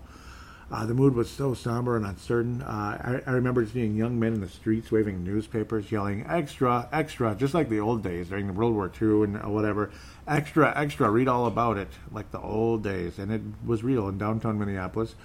Um, we will never forget the people who died saving the others. We will never forget those who lived saving the others as well. We will never forget the victims who just came to work like any other day and did not come home. With that said, we will now give all the above on 9 11 a moment of silence. God bless um, the United States of America. Thank you again, all of you that uh, were responders and Man alive. Whew, that was uh, unbelievable. 18 years ago. 18 years ago, somebody born on 9 11 2001 turned the age of 18 already. Can you imagine that? Um, well, just like the Minnesota Twins getting their uh, pitcher, I don't even want to remember his name, Sam Dyson. The Twins got Sam Dyson. And, well, it was basically damaged goods, and, well, we're just kind of like not counting on him, I guess, and that's extremely frustrating. Typical Twins luck, I guess, uh, from the uh, San Francisco Giants. The Minnesota Vikings placed Josh Doctson, the guy we just acquired, on injured reserve with a hamstring issue. So he's going to miss at least half the season here. It's not a whole season injured reserve, but we'll see. We just got him for crying out loud, so that's pretty frustrating. Brett McCarthy's saying for what? And I said hamstring. He says, really, I was hoping to see him this weekend, and well, we're not gonna, I guess. Another, just another, another flashback here. September 13th, the Minnesota Vikings win in Brett Favre's return to Green Bay, and that was 10 years ago. So you go from 18 years with 9/11 to 10 years ago in Lambeau Field, one of the most beautiful games, and that's two. That's the second of two unbelievable memories that we have with the Vikings playing in Lambeau Field. This was a 3:30 Sunday afternoon game, and then you had the legendary Monday night game, where it was a rainy day in Lambeau when Randy Moss. There was too much moss in the end zone that day. It was the most beautiful day ever, so beautiful, as everybody saw Favre and the Packers as the best team in the league until that day, and then it was the Vikings were the best team in the league that day, and then you had the cocky, arrogant, up and coming Aaron Rodgers, who hated Brett Favre for doing basically what Tom Brady's doing in New England, just would not step aside. Of course, Favre wasn't 40 years old yet. He was 40 with Minnesota by the time he got here, and he played awesome. And the Vikings hung in there despite some scary moments. Uh, some of those Packer receivers just not hanging on to the ball, like Donald Lee and such, just not quite hanging on to the ball. Bubba Franks, blah, blah, blah, blah, blah. And the Vikings hung on and defeated the Packers, and Favre enjoyed every moment of it, and it was beautiful. He got booed the hell out of it. That was 10 bleeping years ago. Man, what a fun season that truly was. Mark from Iowa says, I get excited every time these two teams meet, and reading this article has me amped up. It's great to look back in time and talk about the team and players of the past. I could never in a million years imagine that Brett Favre wear purple, and I remember that feeling. It was just the most cool thing ever. It was so cool. He says, and then it happened. It must have been a dagger to the hearts of, of many cheeseheads, and I loved every minute of it. Thanks for sharing this article. Skol, Mark from Iowa. And here's an interesting flashback here from Gerald String. He says, I was at that game, Joey. Best live game I have been at, too, bar none. The electricity was unbelievable. I can't even imagine. I can't even imagine how amazing that truly was. Wow, that must have been really fun. No, I'm, I hope you enjoyed it. I hope you. That's a, that's a lifelong memory right there for you, without a doubt. So now we get to the uh, in-game threads, and Dave Hickey's got a pretty good gem there at the end. Very busy comments, and I was vulgar, and I apologize for some of you that thought maybe a little overboard for a guy who's supposed to be a show host. Uh, maybe not very polite, maybe not very good. And I wasn't rude to any individual person. I was just, you know, cursing at the game itself, cursing at the moments, this and that. So at least you have that. At least I have that going. I guess in my defense. Again, though, I apologize if I was a bit too much during the course of this one. Oh man, some awful moments, some good moments. I even flipped off the camera. Let's see who liked that one. Brett McCarthy and Josh Mayer Henry out of uh, Colorado there in Josh Mayer Henry's case. uh, all those defensive stands all went for nothing. Just like last year, the spectacular comeback and the great play by Adam Thielen, multiple huge plays by Thielen and sacrificing his body to watch Dan Carlson miss three uh, three opportunities to put the game to put the game on ice. It was just ridiculous, just ridiculous. So it was, ah, man. Mm, mm, mm. I saw something from Dave Hickey. I'll keep moving here. He was saying the Vikings were the least. Yep, this is an interesting comment here. The Vikings were the least penalized team in 2018 in the 2018 season. Well, the officials are making up for that today, and oh my, were they ever! Penalty after penalty after penalty. It was uh, really something else. At the end of the day, see who replied here. Mark Carlson said it's overwhelming. Yes, it is. Yeah, man. Adams and Jones. Yep. Oh, Mayor Henry was saying he's watching his team with Adams and Jones. Oh, look at you. But hey, I don't blame you. Good players. Davante Adams is a really good player, uh, and of course, Mr. Jones there, Aaron Jones.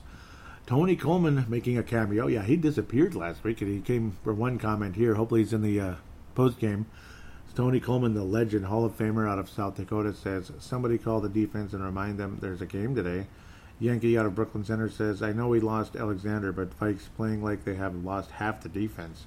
And that's what it was in the early uh, stages there. Yeah, it was really frustrating. Uh, Todd Vandermeer was saying all the Vikings were a no-show, and they certainly were in that first quarter. Oh my! Mike Villard, Stu Evans says, "Looks like it might be a long day. Our defense was out of position. We're getting outcoached already." And that was again after the first drive. It was really uh, hell of a thing. Hell of a start to the game, but luckily things got better after Dalvin Cook ran all the way. Yep, back and forth. Horsted called. Yep, I was getting really mad about that Diggs. Uh, well, not Diggs, but uh, the call against uh, Cook on Diggs' touchdown. That was extremely frustrating. Which should have been one of two touchdowns for Stefon Diggs. I thought Dave Hickey had a big one here. Maybe he moved it to the other section. I don't know. I'm not seeing it here. Hmm. Hopefully it's still in there. I'll go find out. I guess the hard way. We'll go to the post game now. I'll probably backtrack here, maybe here and there. We'll see what happens. Dave Hickey had a lot to say. Uh, he says it looked like it was going to be a blowout right away, but Zimmer made must have made some adjustments. It was a strange game. Other than Cook's great game, everyone else made mistakes. Diggs with the helmet. Yeah, I couldn't believe it. Thielen and Diggs with penalties. Way to get way too many flags on the way too many flags on the field today for us to go into their house and get a victory. And that definitely did not help. Malcolm McSween out of California says it's a tough task to go into Green Bay and win, especially when they had a couple more days to prepare for us. Yeah, it was tough. It was tough, all right tough situation to say the least. And again, yes, they did have an uh, extra couple days because they started on Thursday. Cousins had Cousins lost that game. Says Brett McCarthy out of South Dakota can't disagree. Says with his interceptions, all he had to do was hand it off to Cook. The Packers were gassed. Run Cook. And yeah, I can't just really disagree with that. Trey Buckholz says clear pass interference on that end zone interception. Yeah, the Packers may uh, look like they pushed off. He says might just be Time for a class action against the NFL. Nice, nice try. Eric Mustard, South Dakota says Pizza Ranch quarterback. Yep, yep, Pizza Ranch quarterback. Oh, brother. Yep. and that commercial just kind of sums it all up, doesn't it? How Kirk Cousins is just kind of silly, and then he wants to fist pound with the guy, and the guy is not having it. So, I, I guess. Uh, Pizza Ranch quarterback had some nice moments today, but we need more consistency, like State Farm quarterback either one of the two State Farm quarterbacks because you got freaking uh, Patrick Mahomes there too. Can you imagine? Jay Grupinski, he's from New Jersey. Can you believe it? New Jersey, pretty cool. Got New Jersey on the show now. Kirk blew the game with that interception, or the worst thrown ball in history in the history of the game. Very disappointing, and that was one of the worst. But McCarthy says refs too. This one will hurt. Defense held up, and we couldn't score. And it's so similar to last year in the sense of this group of players just were unbelievable, and they were completely let down by this guy. Last year, it was Dan Carlson, let everybody down when Adam Thielen and such just killed themselves out there. And then today, you had the defense shut down Green Bay like freaking three straight quarters. I mean, it's unbelievable. They shut them down in every single offensive possession the rest of the game, and this guy just throws the ball to them. And it was literally like he just threw it to them. I mean, triple coverage, the same crap that uh, Trubisky did, the same crap that Matt Ryan did, and, and, it's just I I don't know, man. I don't know. I don't know. Uh, Dave Hickey says I would give my friend award to Cook and the Ponder award to Cousins. Absolutely hit the nail on the head with that one. There's just no doubt. Uh, Yankee out of Brooklyn Center says touchdown re- touchdown review should only review to see if the ball carrier passed the goal line. Not look for penalties to reverse it. Yeah, that is kind of stupid, isn't it? Defense deserves the praise for doing a 180 in the second half and keeping the uh, Green Bay in check. Cook is a monster, and I can't wait to see more of him. And no doubt about it, me neither. It's, I can't wait at all. It's going to be awesome. William Carr says, "Thanks, Kirk." William Carr out of uh, he's out of California. Gerald String says, was traveling today and just got home, so just reading the comments. I think everyone about covered it. My main question on the late interception was why were they throwing away? Why were they throwing away? They were running the ball so well and trying to run the clock down. That's the one. I mean that that's one on the play calling in my book. Cousins still struggling in big moments, trying to think of a game since he's been with us where he actually led the team in a big game at a crucial time in the game. I'm still trying to think. To me, it was the Philadelphia game last year, but that's it. One game, once, una, one game. Unless it's the Super Bowl, one game is not good enough. You've got to do it more often than once, once.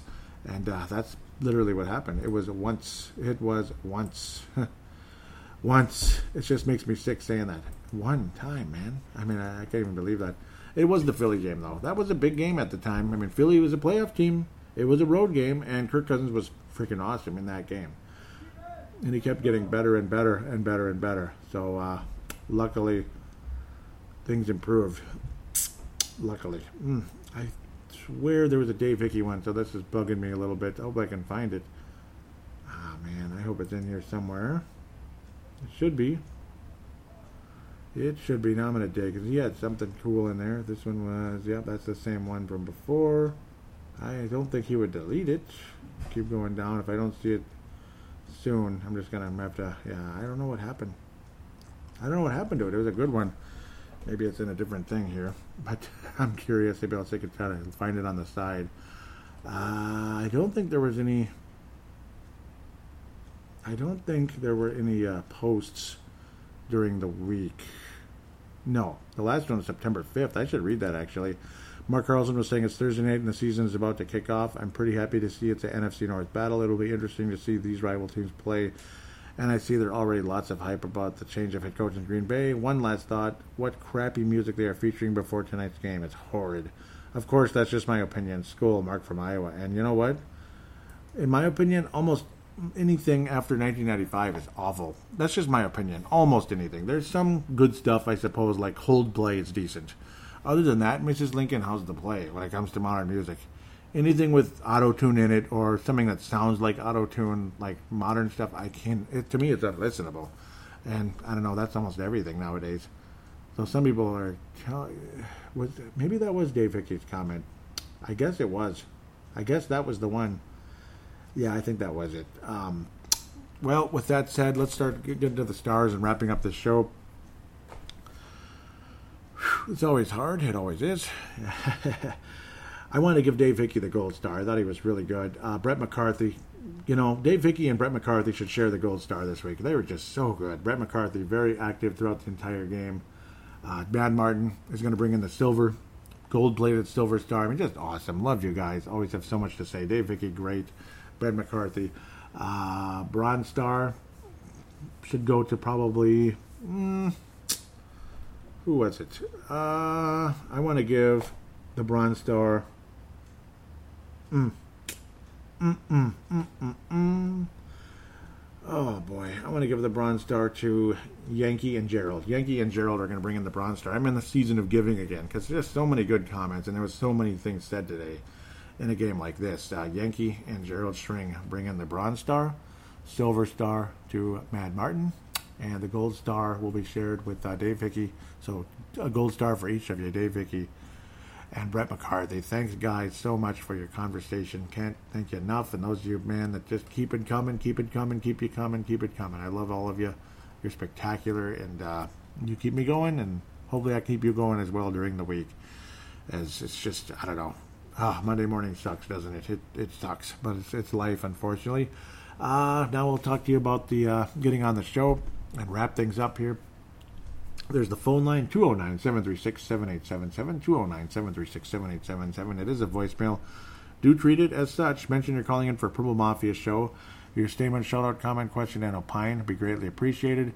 There's the audio submission route because the other one is a voicemail and it you get cut off after three minutes, so be aware of that. The audio submission, there really is no limit, but try to keep it around five ish minutes at maximum. That's just the way it is, I think, if you can. If you have a ton to say, you have a ton to say. But uh, then when you're done, save it and send the file to paladinolive at yahoo.com. Paladinolive at yahoo.com. I will then convert it into an MP3 file thanks to Zamzar or Converto.com. Great websites that provide a free service. If it's a small file, which these would be, a large file, there's a small fee. And I believe you sign up for a subscription or something like that. Pretty cool website. So I'm happy to give them a free plug because they give me a free service that helps my show. So it's only fair, right? It's only fair, eh? One final thing also, please do write a positive review on iTunes or Stitcher or Google Podcast if humanly possible.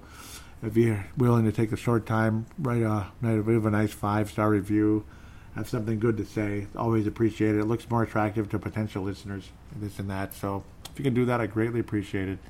And those of you that have in the past, I can't thank you enough. It's just so greatly appreciated. With that said, it's gotten warmer out after a stretch of cold weather, extremely wet weather this past week. What a frustration it was. I ended up having to cut grass on Saturday for the first time in a while. Usually I'm lucky enough I can get things wrapped up by Friday one way or another, but uh, oof, I had to actually cut grass on Saturday for the first time in a couple years, I think. That was interesting, but it got done. It got done, and this too shall pass, and this and that. So this next week looks just gorgeous for the, those of you local in the Twin Cities, and hopefully in Iowa as well. It's going to be nice and gorgeous because it's similar. You know, the weather's similar. You always have certain like days are different here and there, but generally speaking, the weather's often similar in this five-state region we call Minnesota, South Dakota, Iowa, Wisconsin, and North Dakota. That's the five-state region we call it around here. So usually the weather's similar one way or another. So with that said, I hope uh, those of you locally or semi-locally enjoy this uh, warm September week. Uh, it looks like uh, we might have some humidity, though. Some of us, I don't know if it's from one of the hurricanes or what, or that tropical storm, but there's no wind. So, uh, yes, no, maybe so. Because usually when there's a hurricane, particularly in the Gulf, that moisture gets blown up here and you get extremely strong southeast winds because of the hurricane. Like the hurricane winds come up this far, they're just not as strong by the time they reach here. But it also shows just how powerful those hurricanes truly are because they reach thousands of miles. Like Hurricane Irma was like basically Hurricane Irma did what it would call its version of climate change, so to speak. When it was way out in the Atlantic Ocean, we got a nice cool breeze, nice cool air because we're on the other side of uh, the big giant circle basically that a hurricane forms in on the planet basically or at least in this like general area of 4000 plus miles whatever. We were on the cool side and then when it got closer to like florida into the gulf area almost here came the humidity. So kind of interesting how all that works. Um, that was hurricane irma which was uh, boy i've never seen anything like that one. Uh, this last one was quite interesting no doubt. And that was like a steady state storm which some of those classic meteorologists would say, where it literally rains torrentially and it stops. It doesn't move. It just stays there and keeps raining torrentially, which causes flooding up the ass, to be uh, blunt. So we had one of those in 1987, but that was a steady state storm. It wasn't a hurricane, where the hurricane was turning into a steady state storm. It was the weirdest thing ever. Look that one up. You'll see that in Google, and you'll be like, "Wow, that's interesting." Way back in '87 we got flooded up the you know what because of a rare uh, uh, occurrence called a steady state storm, right? Usually torrential rain comes and goes because it's moving quickly. That one just stood there. It was weird and it happened and it kept happening. so, and that's kind of what this recent hurricane did as well. Pretty weird stuff. With that said, there you go, talking about the weather again at the end of the show. Yes, Paul Douglas Doppler radar. channel 11, channel 4, whatever channel he's on. No, he's not on any channel anymore mostly just WCCO radio now. But uh, with that said, I will now shut up about the weather. Enjoy it though, because it's a nice time of year. Uh, take care. Go Vikings against the uh, Oakland Raiders. No excuses next week. It's probably the easiest game on the schedule. It's got to be right. Vikings are two and one next week, and we'll talk to you after that.